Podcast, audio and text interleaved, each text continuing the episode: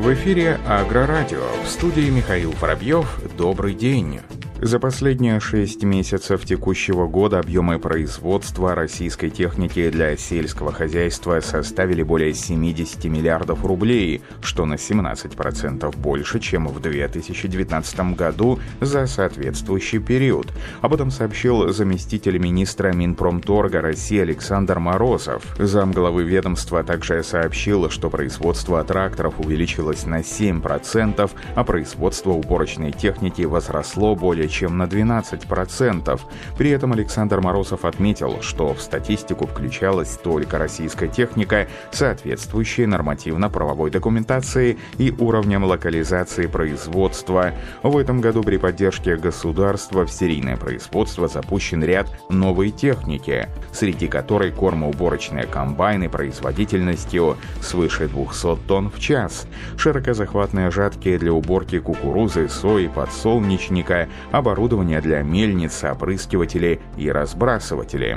Кроме того, с целью развития российского производства малых тракторов с мощностью менее 100 лошадиных сил, Минпромторг России ведет работу по организации и проведению конкурса для получения специального инвестиционного контракта на организацию производства в России тракторов такой мощности на современной модульной платформе. Победителя данного конкурса планируют выбрать осенью 2020 года года.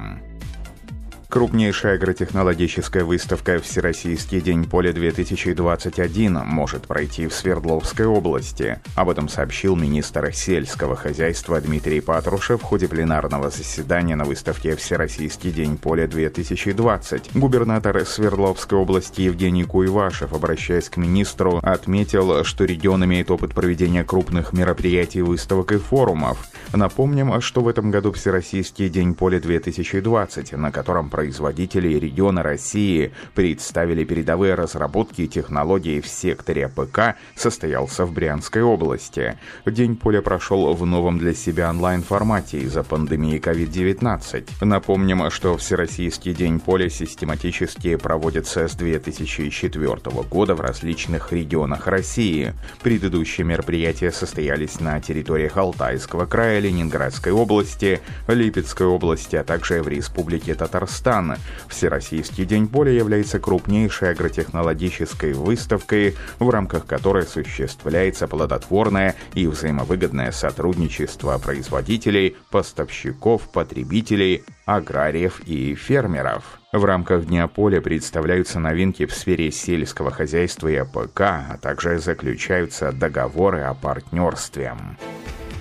В Ульяновской области в уборочной кампании 2020 года будет задействовано полторы тысячи зерноуборочных комбайнов. Об этом сообщает пресс-служба Минсельхоза России. Как пояснил заместитель председателя правительства, министра АПК и развития сельских территорий Ульяновской области Михаил Семенкин, по соглашению с Минсельхозом России в этом году регион должен произвести зерна в объеме 1 миллион 285 тысяч тонн. Для достижения этой цели в сельхозпредприятиях и КФХ области в настоящее время имеется 1511 зерноуборочных комбайнов. С начала года регион приобрел 28 комбайнов. Всего по итогам этого года хозяйство области планирует приобрести 54 зерноуборочных комбайна. По последним данным, готовность зерноуборочной техники в регионе составляет 90%. Компания Пётингер запускает линейку новых машин. Это новые однороторные двухроторные грабли-ворошилки ТОП-422A, 462A и ТОП-632A, 692A. Об этом сообщается на официальном сайте производителя. Производитель сельхозтехники Пётингер сосредоточил внимание на высоком качестве, идеальном отслеживании и экономическом использовании корма в качестве основного элемента рациона. По заверению руководства компании «Новые грабли-ворошилки» являются агрегатами, которые используют новейшие технологические решения и технические разработки, а также учитывают высокие стандарты качества и актуальные требования.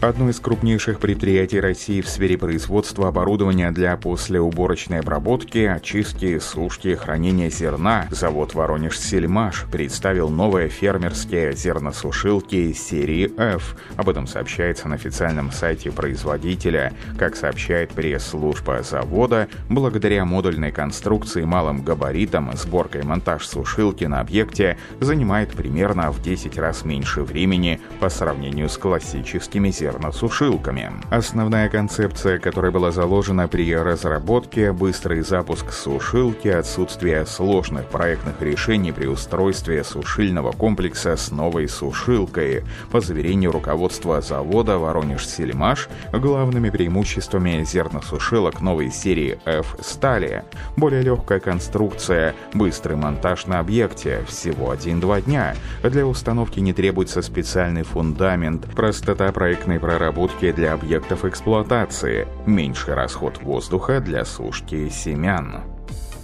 Инженерная фирма Viro совместно с Universal Robots и группой молодых ученых разработали кобота для сборки клубники с использованием платформы и трек. Об этом сообщают зарубежные СМИ. В промышленности и сельском хозяйстве все чаще используются так называемые коботы, роботы, которые работают вместе с людьми. Коллаборативный робот или кобот является автоматическим устройством, которое может работать совместно с человеком для создания или производства различных продуктов. Новая Платформа для Кобота уже опробирована в хозяйстве производителя Голубики. Кобот уже прошел тестовые испытания на предприятии, где UR Кобота от Vira установили вместе с контроллером и поддержкой задней панели платформы и трек. Программное обеспечение для Кобота создано Бартом Ремаркерсом. Кобот снабжен внешним вакуумным компрессором с контроллером, который обеспечивал сбор и засасывание ягод.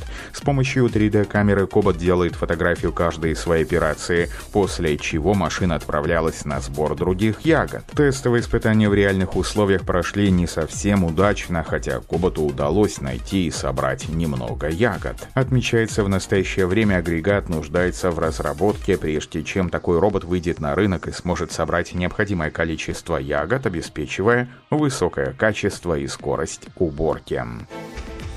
Согласно исследованию Сэма Бизнес-барометр, общий индекс делового климата для сельхозмашиностроения в Европе улучшился, практически приблизившись к уровню до COVID-19, но по-прежнему остался отрицательным. По официальным данным, индекс сейчас находится на уровне минус 20 пунктов по шкале от минус 100 до плюс 100. Согласно прогнозу, в июле этого года оценка текущего состояния бизнеса также улучшится.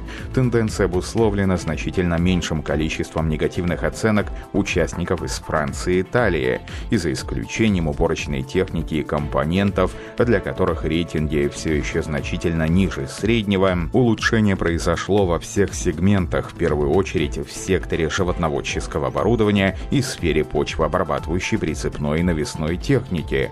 Результаты исследования подтвердили улучшение в производственном сегменте практически во всех европейских странах. Австрийский производитель Штейр представил концепт тракторной кабины будущего. Штейр считает, что кабины не станут больше, но они будут сравнительно технологичнее, комфортнее, просторнее тише, а также будут оснащены лучшей подвеской. В отличие от нынешней кабины, которая имеет множество циферблатов, модулей, экранов, рабочих терминалов и незакрепленных кабелей, кабина будущего будет автоматизирована, а система будет полностью адаптирована и подключена к цифровой платформе сельхоз хозпредприятия как полноценный мобильный офис. Вице-президент по управлению тракторной продукцией в Штейр Кристиан Хубер считает, что пройдет много времени, прежде чем кабина как часть трактора полностью исчезнет. По заверению руководства компании, концептуальный трактор Штейр будет приводиться в действие гибридной технологии. Все электрические дизельные двигатели, системы, колеса будут взаимосвязаны. Такая модульная конструкция сможет обеспечить повышенную гибкость работы для операторов и механизаторов, а также достаточную мощность там, где она больше всего необходима. Трактор будущего поколения будет иметь модульный гибридный электропривод с четырехцилиндровым дизельным двигателем внутри внутреннего сгорания, генератор и несколько электродвигателей, которыми можно будет управлять индивидуально. Кроме того, данная концепция трактора может работать с двойным нулевым уровнем выбросов и обеспечивать высокий уровень экологической безопасности.